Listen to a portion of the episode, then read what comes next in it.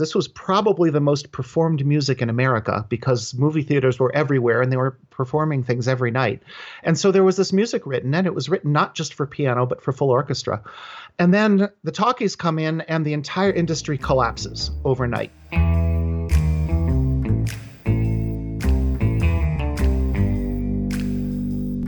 Out of the silver shadows and into the Klieg lights of Movieland comes Nitrateville Radio.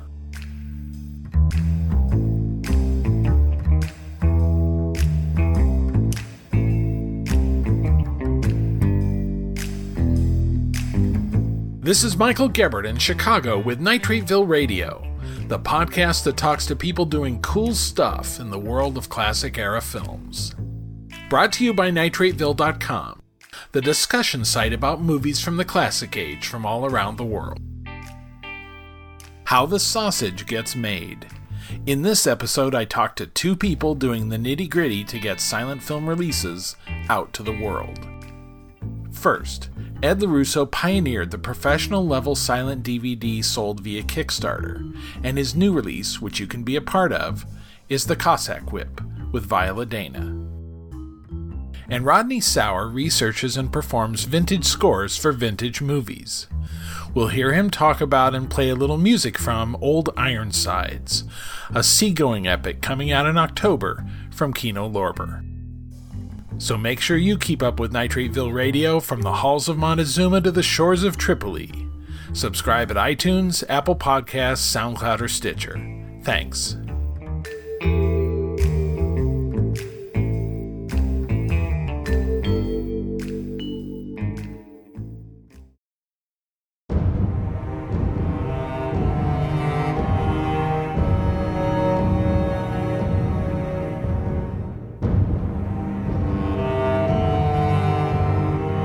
1916. Tsarist Russia is in the headlines. Petite Viola Dana is a big star for the Edison Company, and her husband John H. Collins is one of the company's top directors. They decide to make a melodrama of Russian iniquity called The Cossack Whip.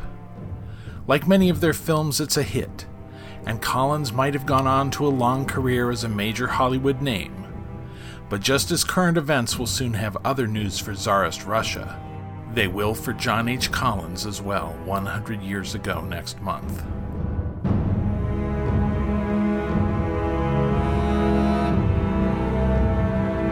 Nitrateville member Ed Lorusso pioneered the use of Kickstarter to release lesser known silents from the Library of Congress on DVD, with Marion Davies films like Enchantment and Beauty's Worth.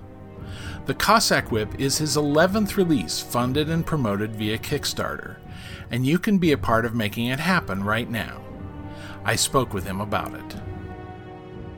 I just got the video files today, and I haven't even looked at them. But um, I mean, I've gone through and scanned them, but but I haven't actually watched the film yet. But. So you, you just went on for this one sight unseen then? Sight unseen. Uh, all of my almost all of my Kickstarters have been sight unseen, sort of plunged every time. Uh, I think Beauty's Worth may have been may have been the only one that I, I had actually seen before. All right, so uh, then I have to ask a question: Is there anything that you got and you and you saw it and you went, "Why am I doing this movie?" No, actually not. I've been um, extremely lucky. Um, I've relied on people like Ben Model and Rob Stone to sort of uh, ensure that I wasn't getting something that was completely unwatchable. Uh, so quality wise, everything's been pretty good. And I've done a little bit of research up front so that I sort of know what I'm getting into, sort of. Uh, of course, you never know, but I, but I've been I've been lucky. Um, you know, this is my 11th Kickstarter, so um, it's gone well. Okay, so this film, um, I think didn't doesn't Kevin Brownlow write about it in one of his books a little bit? It's been written about. I don't. I'm I'm sort of surprised that it, apparently it has been shown at uh, festivals here and there. I don't think it's been widely shown. Uh, most people I've talked to about this have never even heard of it. Um, it's not as famous as something like Blue Jeans, which, which uh, Collins did with Viola Dana. Uh, that's a much more famous film. This one, you know, it survives. It's one of the few of theirs that they did together that that actually do, uh, does survive. So, what about this one appealed to you then? Something different. Um, I uh, Collins has done some, you know, has a good reputation uh, despite a shortened career. Uh, of course, he died in the, 1918 in the uh, influenza pandemic of that time. Uh, I don't think he was even 30 years old, but he produced something like he did like 40 films. Uh, he had a, a, good reputation. He wasn't necessarily the new Griffith or the new DeMille, but I mean, he uh, had a solid reputation as a director. And Dana was one of the up and coming young actresses of the time. So it's a good combination. I mean, how bad can it be? You know, and also on the verge of the World War One thing. So it was sort of timely. The ads of the day basically, you know, it was one of those ripped from the headlines kind of campaigns, um, which of course it wasn't really, right. but. Were you interested in Viola Dana in particular? I know your early releases, of course, were driven by the fact that you wanted to see Marion Davies' early films out there. Right, right, right. Well, you know, uh, uh, at this point, uh, time, uh, Marion Davies is done. I mean, there's, there's nothing left, uh, basically, of the public domain films to work on at this point. Uh, Little Old New York may come become available in January with the new public domain rules, which of course that could change at any time anyway but there, there's nothing else to work on. So I mean, I've had to if I if I was going to keep doing this, um, I needed to move on. So uh, move on, I did. Having seen Blue Jeans, I thought that this was a, really interesting uh, pair of people who are not terribly well remembered. If if anybody remembers Viola Dana at this point, it's probably because of the interviews she did with Kevin Brownlow in uh, his Hollywood series. Yeah. Collins uh, is practically completely forgotten at this point, except by, you know, a handful of people because he's been gone for a hundred years. Literally a hundred years next month. Literally a hundred years, yeah. Yeah, no, I always liked her. She, you know, I mean, she's typical silent star. I'm sure she's quite short. She's, you know, a petite little thing. Right. But seemed right. to four eleven or something like yeah. that. Yeah. And has an interesting background in that her other sisters became a dance act called the Flugrath Sisters or Song and Dance right. Act. Uh, and right. had had fame on their own. Well, and the other interesting thing is that the the, the other sister became Shirley Mason, who and both Shirley and Viola started in silent films very early on as kids. They were, you know, literally children in films. And at this point, uh, in 1916, with the Cossack Whip, Viola, uh, she's probably still a teenager but they were both sort of relatively big stars, maybe not on the the the, the, uh, the same tier with Norma Talmadge and Gloria Swanson, but they, they were they were big stars, and they both completely crashed uh, with with talkies. They both show up in uh, one of the revues. Which one is it? The Show of Shows. I, I don't know. They have a, a very very brief act. They come on and say about three lines um, and that's it. They're never seen again. Do you have any idea what she did for the rest of her life? I tried to look that up once, and I don't know. No, I, I mean there are so many of these that they they basically became married ladies, right? And and just and basically disappeared. They did not return to the, necessarily return to the stage or a vaudeville act or become radio people. I mean, they just you know, disappeared into a private life until Kevin Brownlow sort of stirred the pot and, and found found a bunch of these who had not literally had not been in the public eye in decades at that point. I mean, kind of like the Louise Brooks right. syndrome, where all of a sudden there are these people and they're they've got perfectly good voices, they look great, uh, of course, that Hollywood series is what 30 years old at this point. But yeah. I mean, at, at, that point, they had been out of the public eye for, for many decades. I mean, they weren't all Norma Desmond's, de- you know, desperately waiting for that comeback. You know, I, I don't get that feeling at all about a lot of these. But uh, the, the the story with Marion Davies and the sisters is that that's they went into show business. I mean, because the money was good, probably compared to you know whatever working in an office or something. But it was specifically to find a husband. You know, the the, the stage door Johnny with the diamonds and all you know all of that. I mean, that was sort of the, the the the goal. It wasn't to have a lifelong career on the stage. Right. Let's talk about doing uh, Kickstarter releases where did you i mean it's always dangerous to say first about anything to do with silent films but i think you're you were the first um, person to really Well, see how that could work I'm probably the first nobody to have done it. I mean, I think Ben, I think Ben Model did one. I think he had been doing this before, but that's, you know, before I sort of entered into the arena. Uh, and, and at this point, everything was just sort of on a dare. Um, I figured, well, you know, I heard about it, and and I figured, well, what the heck? So I, I did the Kickstarter. This was for Enchantment, and it was 2014. And I figured there's nothing to lose, you know, with the structure of, of Kickstarter. If, you know, whatever your goal is, if you don't reach the goal, then, you know, the whole thing just disappears. You know, nobody owes anything, and, it, you know, it, it's just an over and done thing. And I was just sort of semi shocked that it actually was successful because at that point I didn't have a blog. You know, I I wasn't. You know, I'm not known at all. You know, I'm. Other people have done this, but they've got some kind of a background. They've got some kind of a, a web of people that they're involved with. right You know, to help push this kind of a thing.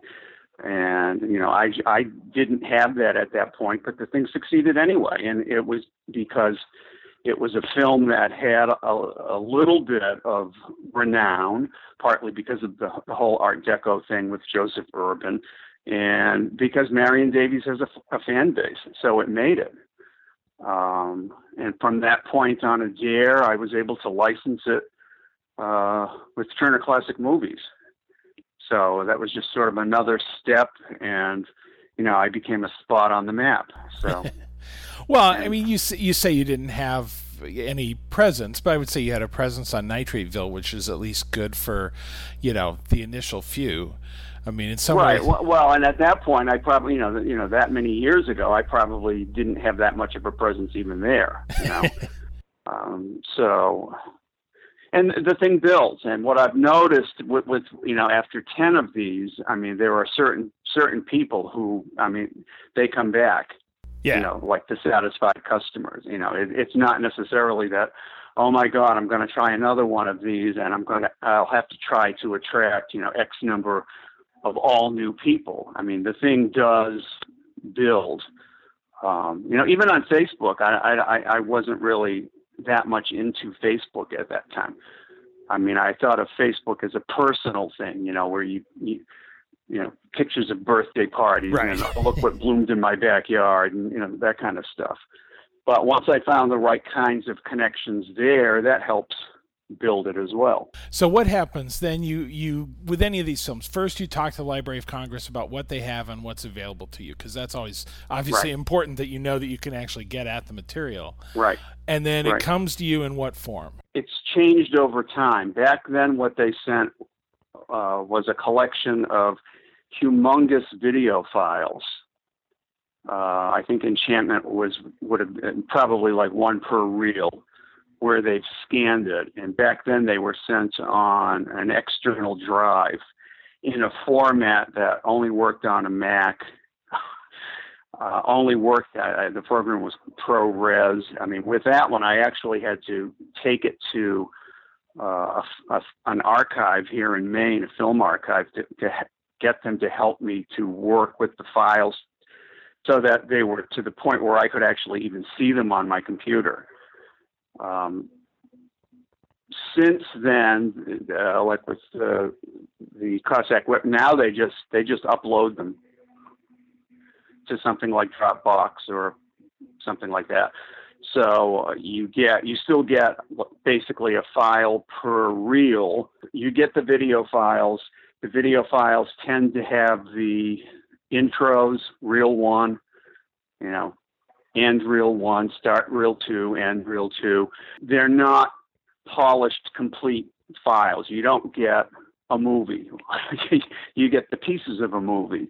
Uh, some of them have the, the tints, tint slugs in them, instructions where the, the tinting, where the, where it starts, what the color should be. They have all those remnants in them because they're they're they're coming from the original 16 or 35 millimeter film. You've had to do a certain amount of work on a number of these. I mean, they aren't they aren't necessarily perfect in order as they would have been shown back then. Right. When I got the Restless Sex, which was not, I, I've been lucky also in that several of these films have been already restored. I mean, so they like Enchantment or The Bride's Play. They're they're just about as pristine as you could ask for. Others have been preserved like the restless sex, but because it wasn't in great condition to begin with, it was not actually preserved. So with that one, when I got it, it was actually uh, there were sections of it that were out of sequence. So I would sit and watch it, and it's like this doesn't make any sense. Uh, and this is another element, and I know Ben has has run into this when he was when he was doing When Knighthood Was in Flower. There were there were were sections of the film that are out of sequence. So you have to actually sit there, and it's, it's, it becomes a, a puzzle to figure out well what what actually goes where, so that this makes sense. I mean, nobody's going to want to watch it if it doesn't make sense. So with the Restless Sex, the entire final reel was completely out of sequence. With Buried Treasure, the pirate um, sequence was all scattered through the film, which so it didn't make any sense. So it had to be all reassembled and then placed where it should have been to begin with. So that was a surprise. I mean, you don't expect that. You you figure, well, it's the film, and this goes back to the original pieces of the reels of film that the library has. And for some reason, somewhere along the line, the stuff is out of order. It's not that, oh, look, this says it's reel three and it's really reel two. It can just be a, a two minute segment of the film embedded in reel three that's completely out of place. Have you also had trouble with titles? Titles I've had, yeah. Sometimes uh, the, the, the typical problems with titles are the if, if that piece of film has been uh, corrupted and you can't read it, it needs to be redone. Sometimes they just need to be retimed they flash by in one second. So what what what I have to do at that point then is just capture a good image of it and uh, redo it, reinsert it into the film, retime it.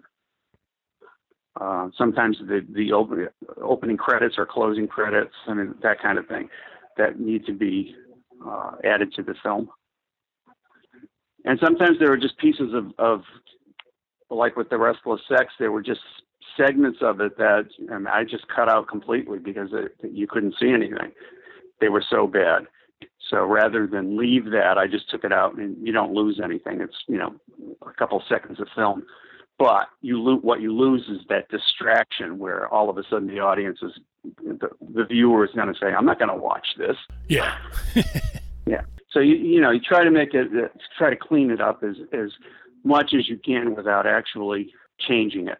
Now, of course, the other part of it is that you build in from the beginning that there will be money to pay someone to do a score for these films. Right. Um, it's often been Ben Model who's doing the same thing with his own releases, but it's been a variety of different people, and and even you have composed a score, or I guess composed themes that someone else then turn right. into a right. full score. Right. Uh, so talk about working with that. Well, again, with the first one, uh, with Enchantment, uh, again, I went in with the lowest possible expectation. All I wanted was a copy of the film. All I offered was a DVD and a paper sleeve.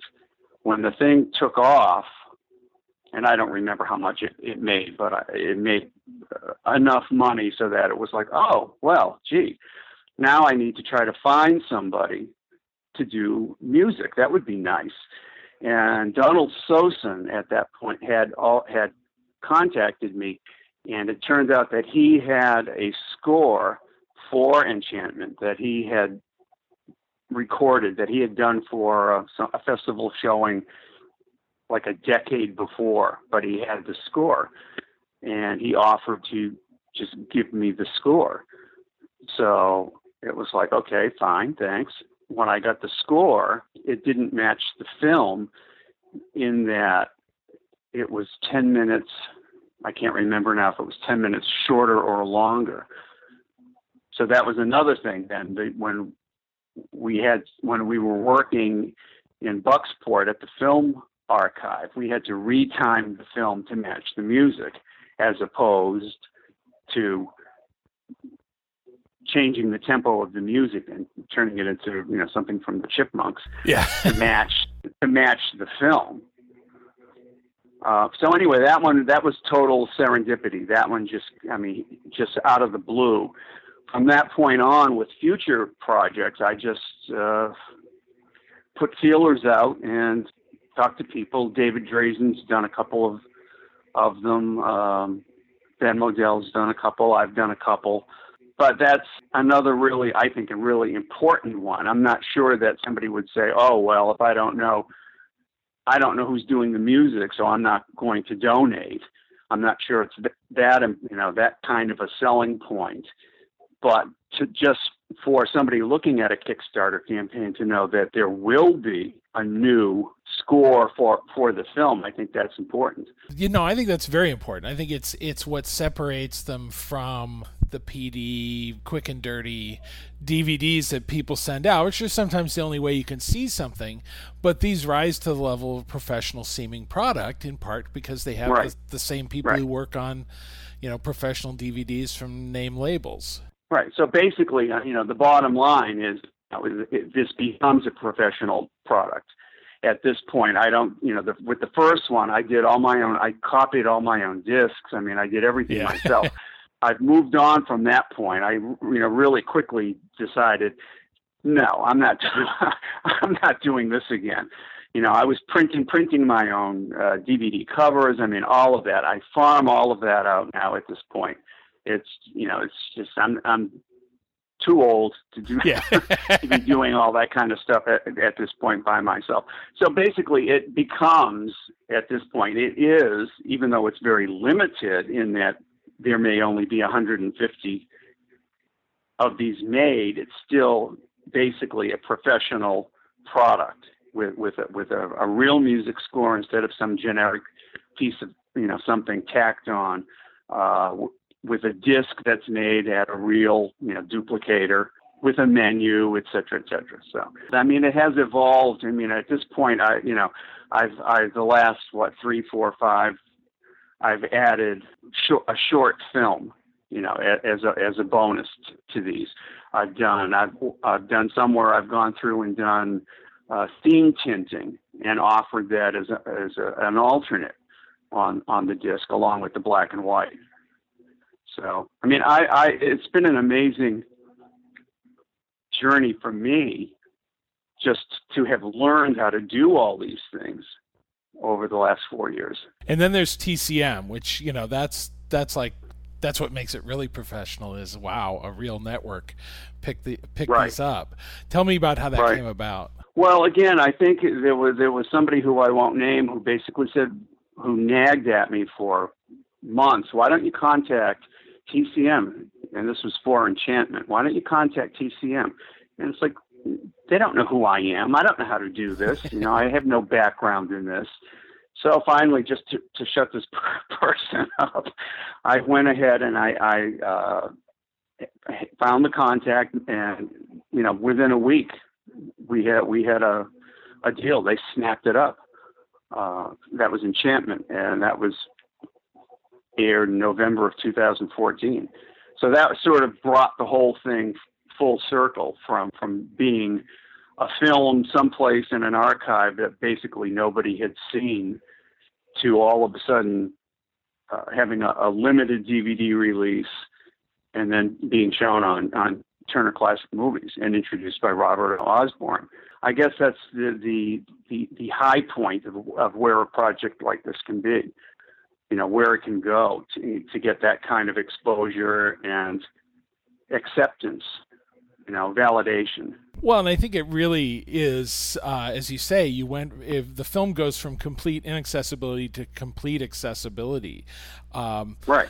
That everyone everyone has the ability you know access to it at that point and that's what we all hope for i mean that's the best right that's right. the best outcome right. for the, for these things right and since then and then i, I was able to sell uh, license i guess that's the, the term the real term uh, ducks and drakes the Bebe Daniels film that i did and also the bride's play and so those both aired 2017, I think, a year ago when they did a Marion Davies Summer Under the Under the Stars salute kind of a thing.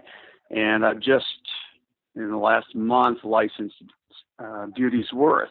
So that will show up sometime next year. And that's another one that had been around for ages in a really lousy print. Probably, I think it was maybe a video brewery print from the 70s or 80s that we worked on and retimed and um, got a really nice print out of the uh, Library of Congress. Several of these were picked up by Ben Model for his Undercrank productions. Uh, Grapevine has come out. Uh, they just came out with Enchantment about a month ago in, on Blu-ray. Beauty's Worth, all, you know, all, which again has been around. All of a sudden, um, it, it's being shown at festivals in Italy this summer in celebration of Robert Vignola, the director. Uh, was shown in Trivigno in August uh, with a live orchestra, and it's being shown as a pre-opening event at Pordenone in October of this year. So I would say that uh, it sounds like you would recommend other people do that, except other people have already done it. They've they've followed your example. There have been several interesting projects just in the last year for people who I think uh, it was their maiden voyages on this. Whether they will ever do it again, I mean, some people may have where they just have one film that they want to to do. Um, it's so much depends on the source material, uh, uh, you know, as to how much work is involved in these. Some of them are relatively easy. You don't really need to do a lot to film, you know, like something like uh, like the Bride's Play. It's it's because it's been re- already restored by Library of Congress. It's basically a done deal. You just basically have to get the music and put it together. Others require a ton of you know a, a ton of work, but you don't necessarily know that, or at least I don't, because I haven't been to the Library of Congress to sit and watch the film and say, oh, okay, this is a good one. I can do this.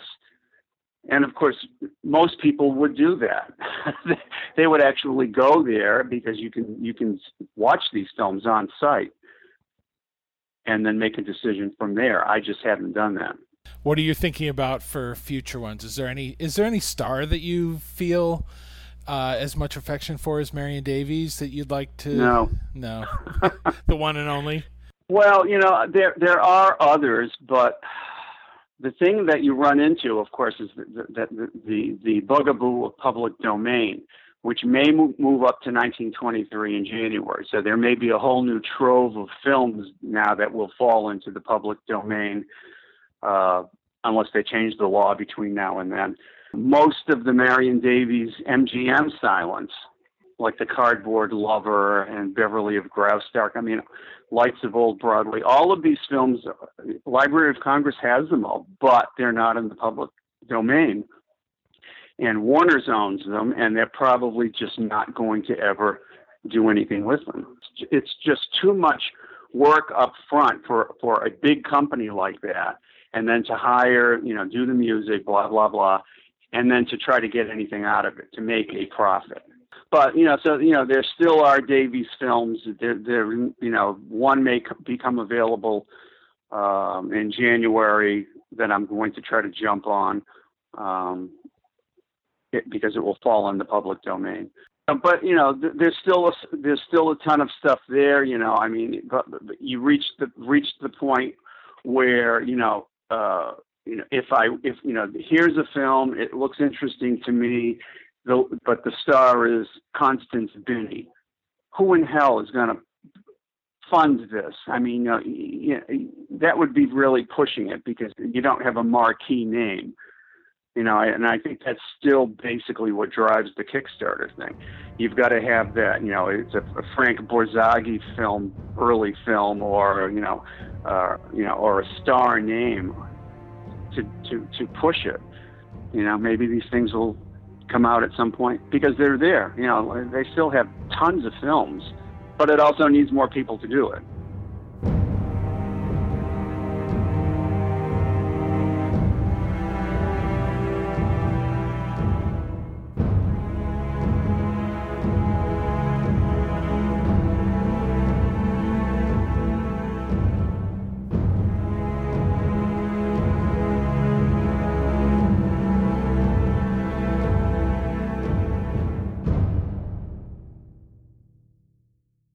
Kickstarter for the Cossack Whip runs through October 5th. Links for it and others of Ed's releases now available through Undercrank Productions or Grapevine Video will be in the show post at nitrateville.com. Hey, if you like this podcast, there's something you can do to help it. Help others discover Nitrateville Radio by going to iTunes or Apple Podcasts, logging in, and leaving us a review and a rating. That makes us more visible to people looking for other old movie podcasts and builds our audience, which means more people know about and buy the stuff you like, which means more of it gets made. So please, do that today and help us all out. Thanks.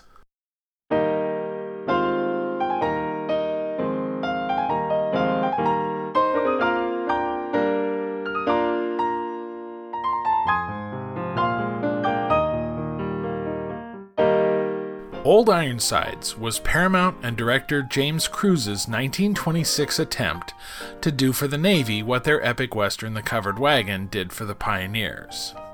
As it turned out, it wasn't a big hit, but it's an exciting, rousing sea adventure. And befitting its ambition, it had something that was unusual for silent films a complete score from beginning to end, written by Hugo Riesenfeld and J.S. Zamecnik. Nitrateville member Rodney Sauer leads the Mont Alto Motion Picture Orchestra, which accompanies silent films using the vintage music he researches and collects. They're one of my favorite silent film accompanists, and in fact, I've had them all to my house for barbecue when they've played in Chicago. That's a standing invitation for silent film accompanists.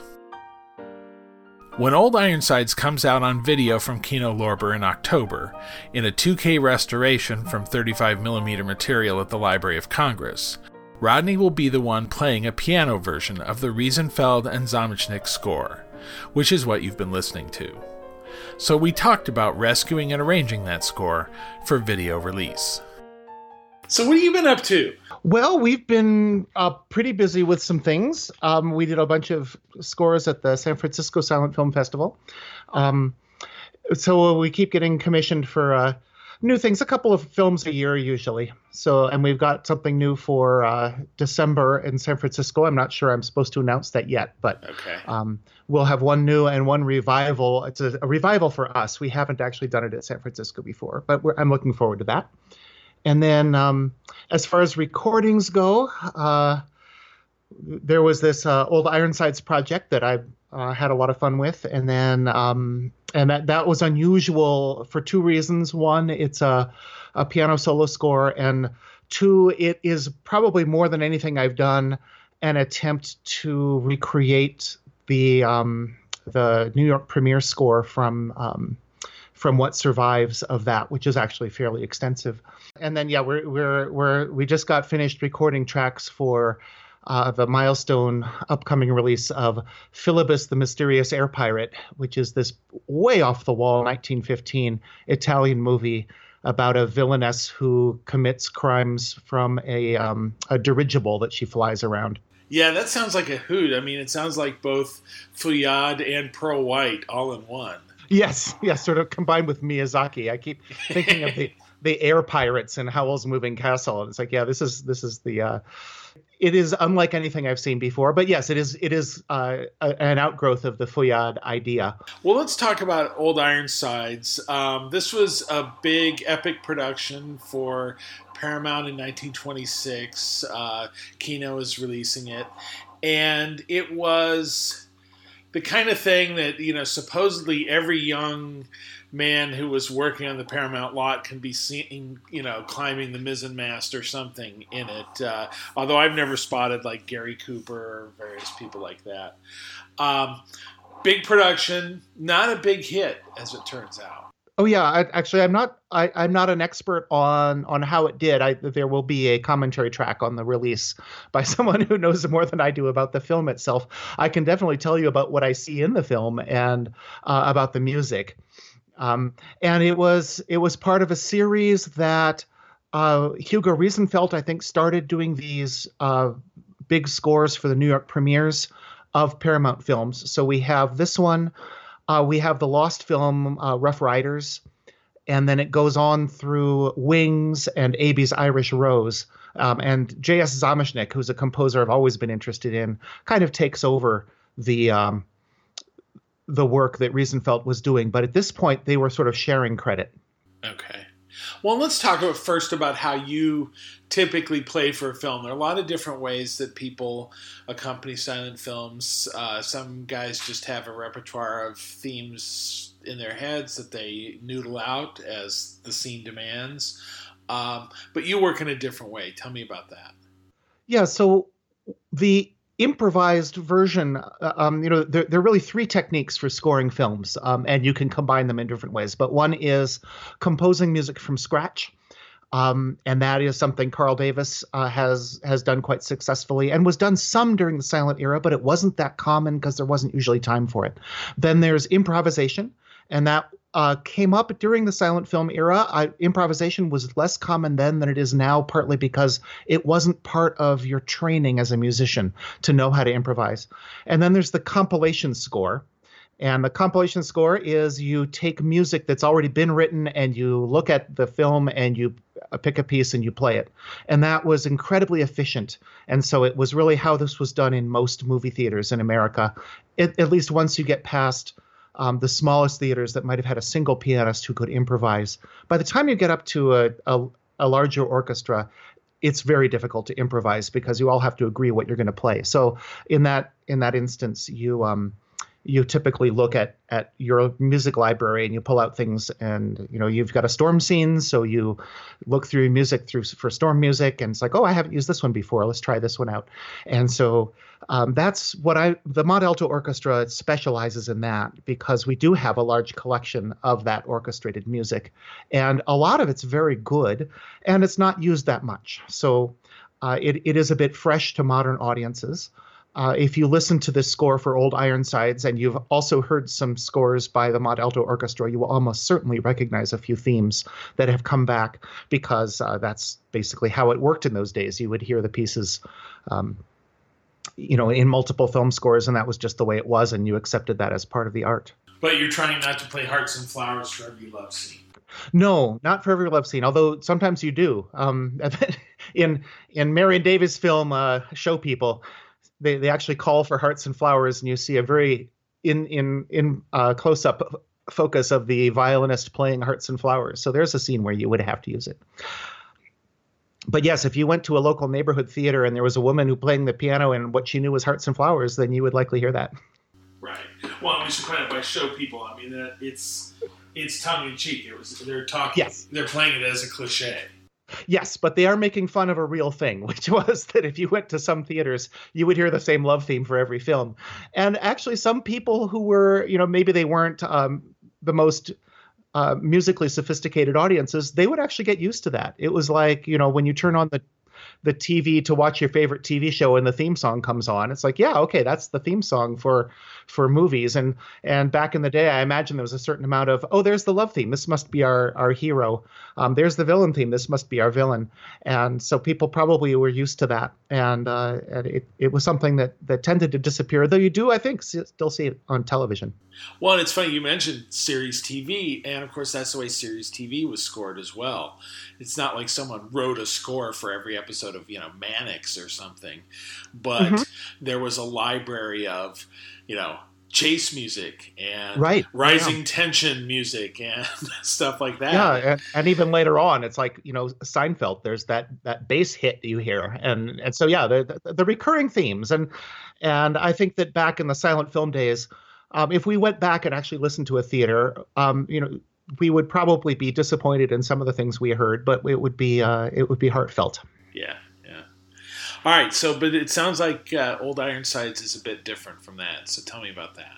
Certainly. So there usually wasn't time to write a whole new score for these, and you know, budget may have been an issue. I'm not sure about that.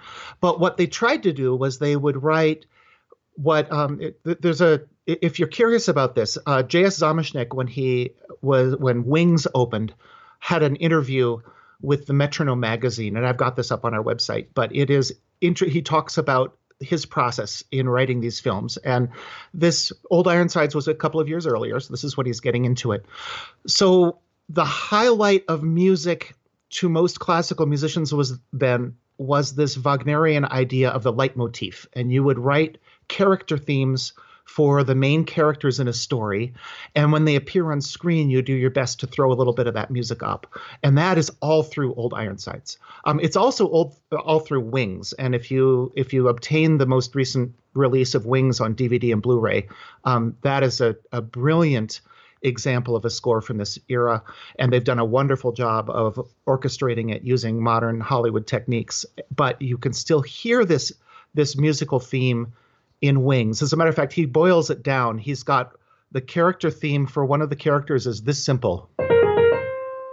And if you hear that, that's uh, Charles Buddy Rogers on screen. And when Richard Arlen is on screen, it's.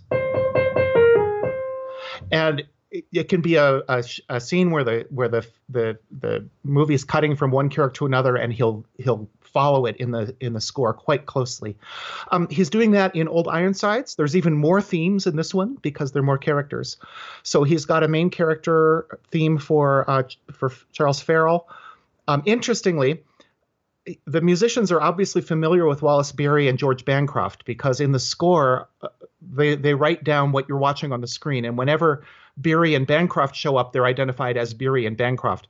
Um, Charles Farrell and um, Esther Ralston show up as boy and girl in the score. so they did not count on people being able to know them by sight.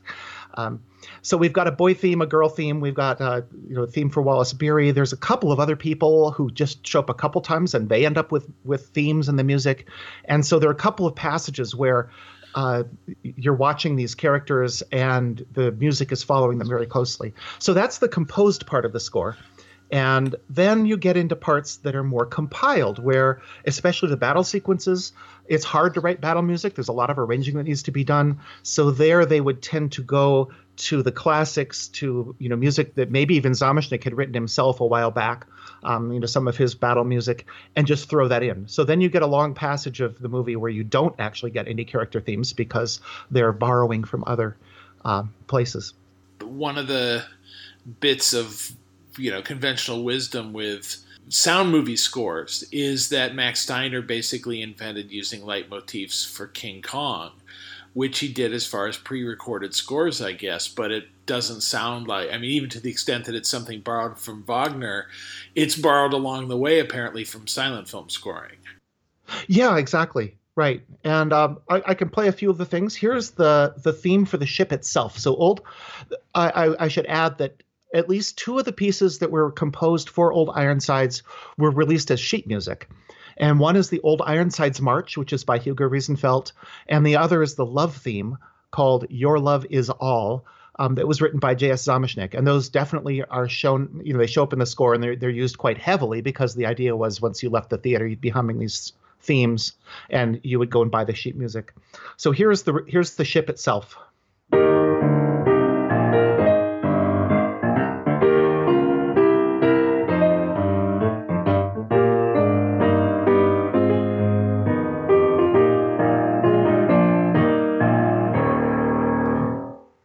That's about 16 bars. The march goes on longer, and different parts of it are used in different places, but that often comes up. At the beginning, when the ship is launched, you get that.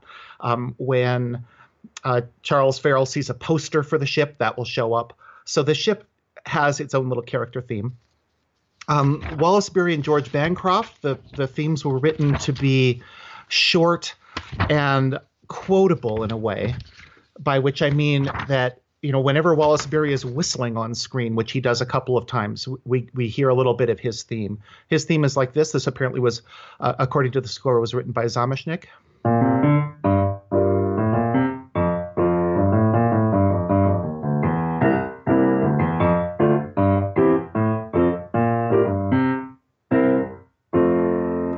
So it's got a kind of a sailor's hornpipe feel to it. Um, Beery is is uh, the bosun of the the sh- the ship that's not the old Ironsides, which actually is what's on on screen most of the film. The the the the old Ironsides only shows up in the second half. The first half is kind of a love story set on a different ship. So there's Wallace Beery, and then George Bancroft, who's a gunner who has um, abandoned old Ironsides, and uh, it's a little unclear uh, how he, he gets back, but he he shows up and he he has this sort of comic relief relationship with Wallace Beery during most of the movie, and his theme goes.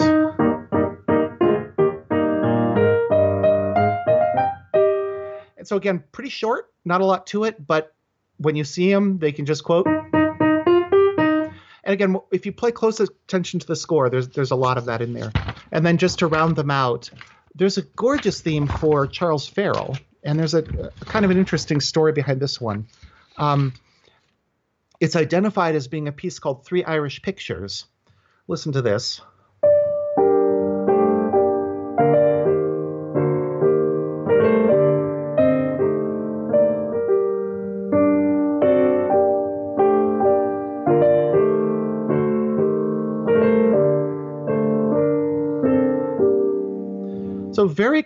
Calm and wistful.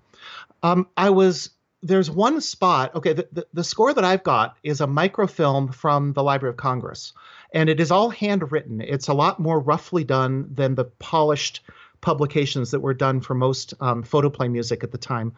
And there's a spot where I thought it, it sounded like there's a bar missing. And this is the kind of typo you'll come across in this music a lot of the time because there wasn't a second edition where they corrected anything.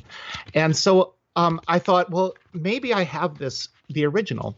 So I looked it up, uh, three Irish pictures, and sure enough, it was in my my collection of music. Um, and I dug it out, and it turns out it's like a totally different piece. This is what it sounds like in the original.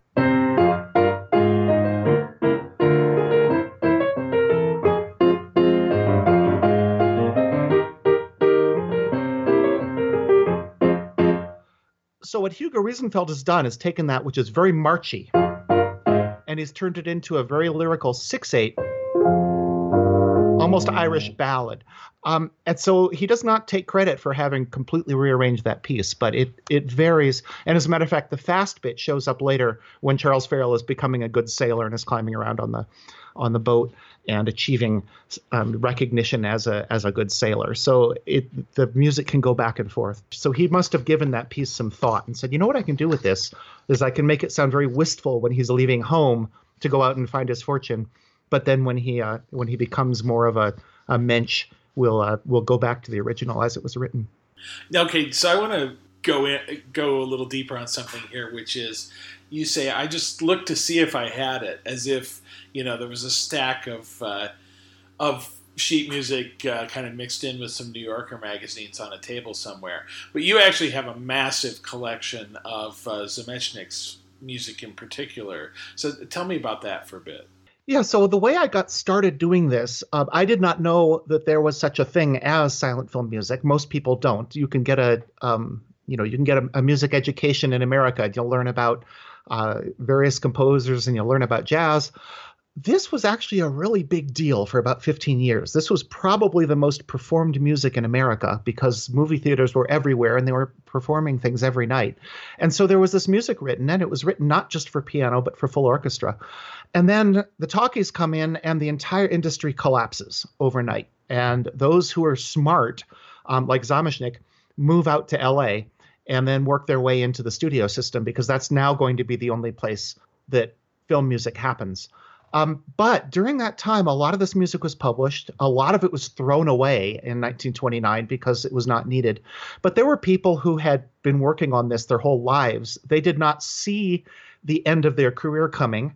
Um, so they had this big collection either at the theater or in their basement in some cases.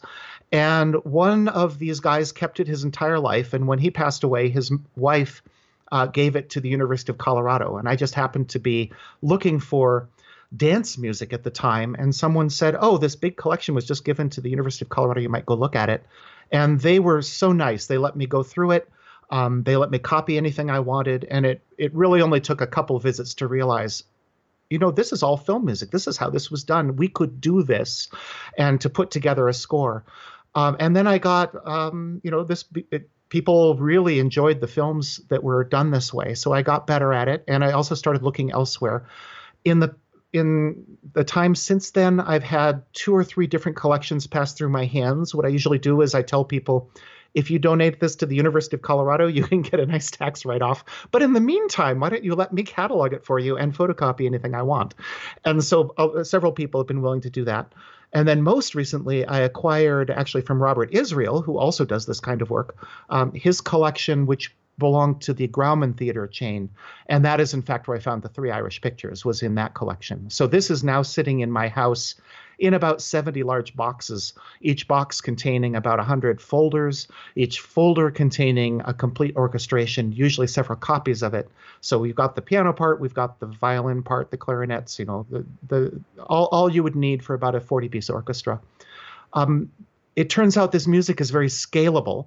So even though the music was written for a large orchestra, it was also written with having in mind you might only have three people in your orchestra at a particular theater, or you might have seven people, or you might have 12 people. And it was all orchestrated in a way that makes it flexible for that. So if you've heard the Mont Alto Orchestra, what you're almost always hearing is a five piece group playing these large orchestrations, but they're arranged in a way that with a five piece group you can make it sound big. With Old Ironsides, I realized there was enough original music in this that it would have taken a vast amount of studio time to record the whole thing for the five piece orchestra because I, it's a two hour movie and almost none of the music is repeated. So we really would have been spending weeks in the studio, and I really couldn't afford to do that. So what I decided to do was I, I could go either of two ways. I could just play it on piano, in which case it's only my own time that matters, and I'm pretty quick at recording things. So, um, and then I could do it exactly as written, or I could simplify it and say, okay, we've got five different pieces of battle music. How about I record two of them, and I'll just use those? And that didn't appeal to me as much this time. So, um, so I decided to go with the the piano.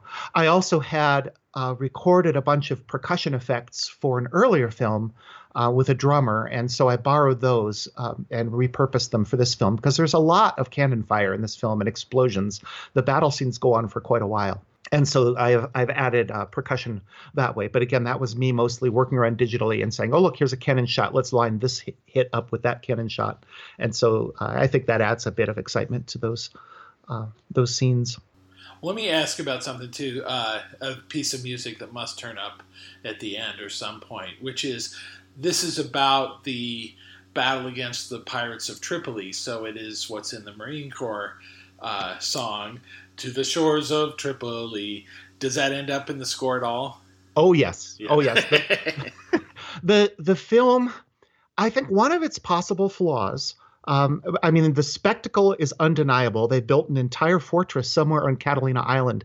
And based on the headlands in the background, I bet you could figure out where it is because it's kind of significant. I just haven't been to Catalina since I started working on but this. John Bengtson oh, on it. Yeah, well, exactly. send, send John Bengtson to Catalina.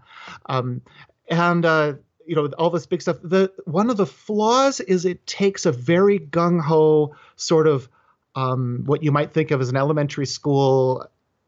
Uh, patriotism. There's there's a bit of jingoism in this film, and so the Marines are very much heroes. Um, Stephen Decatur is very much a hero, and I'm not saying they weren't heroes in real life, but they come across almost a little artificial. A, a, little bit too goody goody. And so it's a little hard to get into them sometimes. Stephen Decatur is always in his officer's uniform, even when he's doing a raid. And you have to wonder, did he keep that hat on? And he might have. I mean, this is, we're, we're, we're thinking about, you know, the age of, uh, of you know Captain Aubrey and and and all that. And so there is some of that in the film. But yes, uh, I I was amused by the patriotic music, partly because you have to think the Marines hymn must have been written after this event if sure. it's going to mention this event. um, and there's a couple of others. There's even a quote early on. Um, of Dixie, which is way out of line. Um, fortunately, um, one thing I should say is that I did not use the score strictly as written because it doesn't quite fit the film. So that tells me that our surviving print of the film, it's pretty close to what was shown in New York, but there have been some cuts made um, since then in what survives now. And I don't think we lost anything great, but I was able to cut out the three bars that quotes Dixie without actually leaving any holes in the score. Um, but there's, I think there's a little bit of uh, of of the Star Spangled Banner that shows up, and again, that's you know the Star Spangled Banner is about the War of 1812, and we're actually about nine or ten years earlier than that in the action of this film. Um, and there's a hornpipe that shows up that I was amused by. Uh, there, one of the things that was interesting is there's a, an early on as Charles Farrell is getting used to the ship, there's a squall and they have to quickly go up and reef the sails. And I would have just naturally scored that with storm music. Um, Riesenfeld goes a completely different direction and scores it with sailors' hornpipes. So it's rather cheerful music. It's very perky, it's very fast, but it's not threatening. And I think his point was this is what you do on ships. This is not, um, you know, this is not the, the highlight of the film. This is just showing sailors doing what they do. And so we're going to play sailor music. And one of the one of the sailors' hornpipes that's chosen is one that I happen to know. It's called Hull's Victory. And Hull was the captain of the USS Constitution later on during the War of 1812 when it captured three or four um, British ships during that war. So again, uh, this hornpipe is named after the ship that shows up in the film, but again, it's based on an action that happened 10 or 12 years later. And this is, you know, this is really deep inside pool. I did not feel this had to be fixed. for historical accuracy. What we're looking at now is the historical accuracy of this film score, not whether this film score is accurate to the time that we're showing. Yeah, yeah, it's it's movie history. Well, yeah, as long as it doesn't break into uh, Anchors Aweigh or oh, how I hate to get it up in the morning yeah. or something like that. Although there are a couple of places where it kind of inexplicably goes into what I would think of as popular music of of the 1920s. Um, and again, maybe they just had this music lying around and they thought, um, okay, we just need some filler music. Um, maybe I'll play a little example of that. This is a bit on the sailing ship as they're approaching uh, the Mediterranean, and it's just sort of light comedy going on in the background. And we get this thing that sounds like a 1920s foxtrot.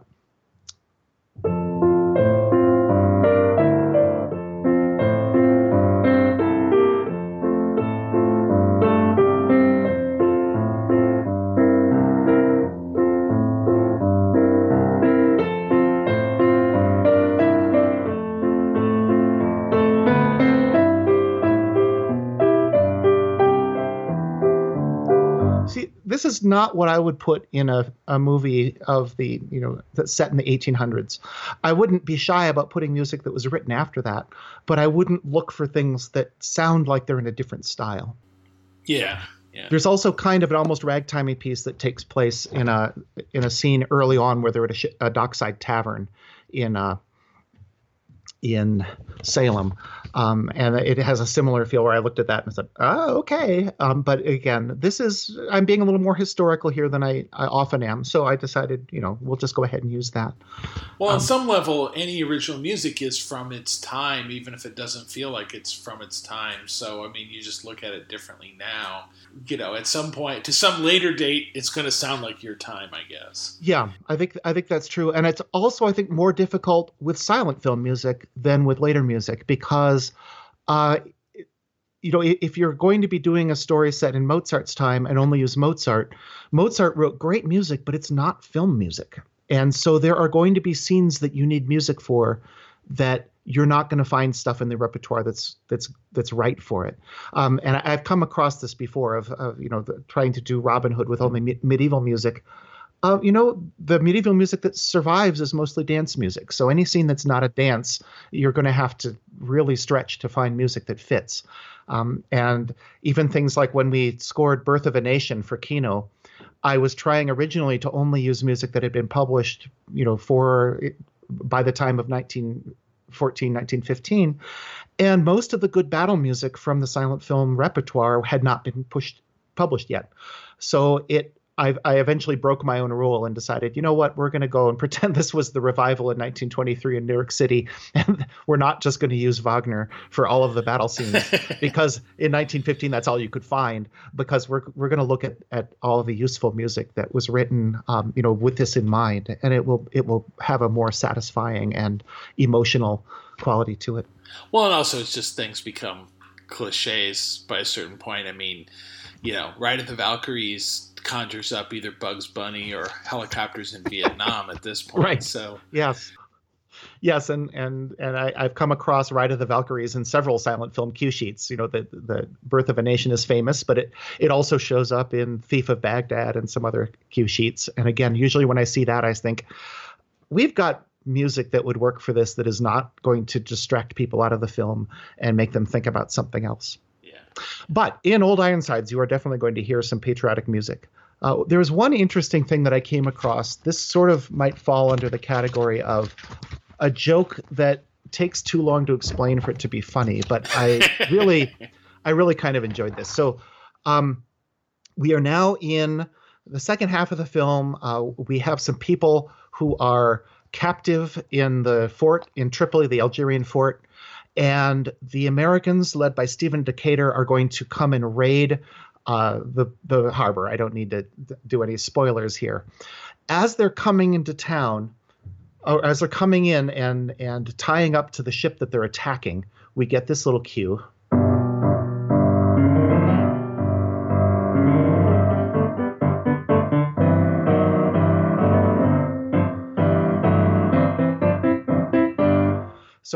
If you're paying attention, you heard a little bit of Yankee Doodle in there.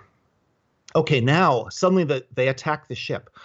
Uh, Riesenfeld it puts in a piece called Orgies of the Spirits, and this is a lovely big Russian piece that reminds me a little bit of Night on Bald Mountain and that kind of thing. It was used extensively. I don't think anyone's actually recorded it. We recorded parts of it for our score for Destiny way back when we scored that for David Shepard. But it starts with this piece. This is not the beginning of Orgies of the Spirits. He's starting in the middle. And this is how um, Ilinski originally wrote it.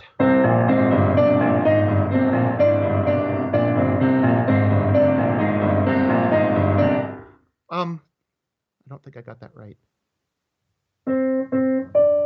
What what Riesenfeld does is he changes one note in that little lick so that it becomes Yankee Doodle. and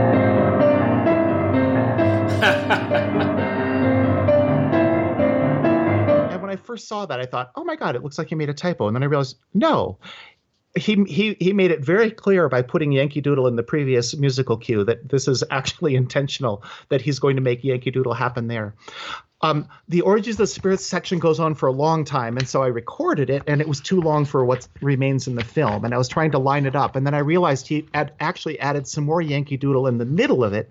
And there's a scene where people on the shore are looking and seeing the explosions, and they say, "Hey, that's us Yankees." And so I thought, okay, there's a there's a, a, a place where I can synchronize this. That must happen at the spot where um, where that title comes up, we're going to put in the little quote of Yankee Doodle again. And so that's the kind of clues I'm looking for in this score, um, in those places where I'm having trouble synchronizing the the the score to the film. Is there anything that you learned out of this that you hadn't done before? Or, I mean, this is a different kind of score for the, these kinds of films. You don't usually get something that's as, as complete from beginning to end. So, anything that you got from it being that? Yeah, I think what what we see from this score is first of all this idea of the leitmotif was very important to the New York uh, people, at least, who were doing these scores. Um, the fact that this was published for full orchestra at all shows that they had hopes that this score would be picked up elsewhere. Um, I have not seen a lot of evidence that that happened because people who worked in smaller theaters out outside of New York, um, they had a they already had a technique of how to put together scores for films, and they would pick pieces that they knew. And so to get an entirely new score like this and have to rehearse your orchestra, and then it might play for a week and it goes off, and you can never use that music again, I think was not particularly attractive as a business model. And so um, it was clear that this was a prestige production. I wouldn't be surprised if they lost money on the music part of it. But again, if you're running a big theater in New York City, part of your appeal is the grandeur of what you're doing, and the grandeur includes includes doing scores like this one, doing scores for Wings, and so on.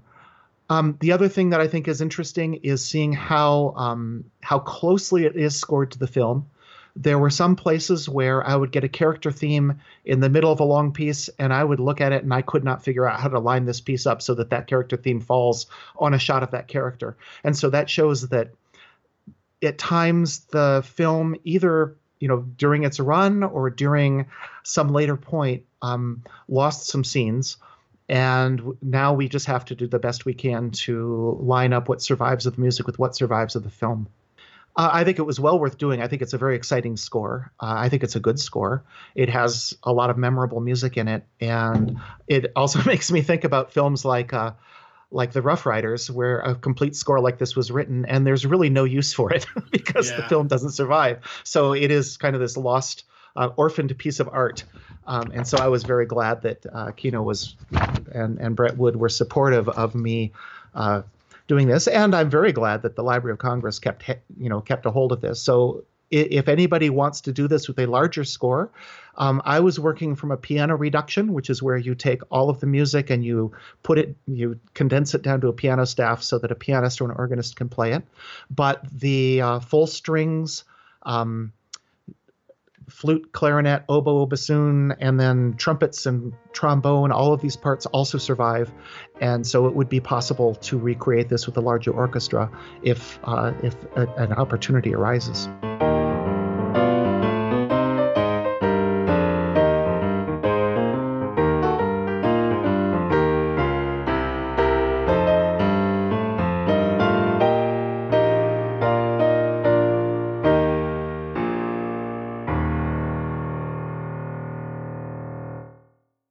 Old Ironsides will be out on Blu ray and DVD from Kino Lorber on October 30th.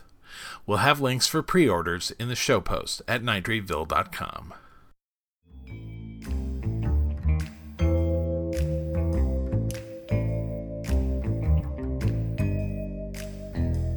Thanks to my guests, Ed Lorusso and Rodney Sauer. Theme music is by Kevin MacLeod.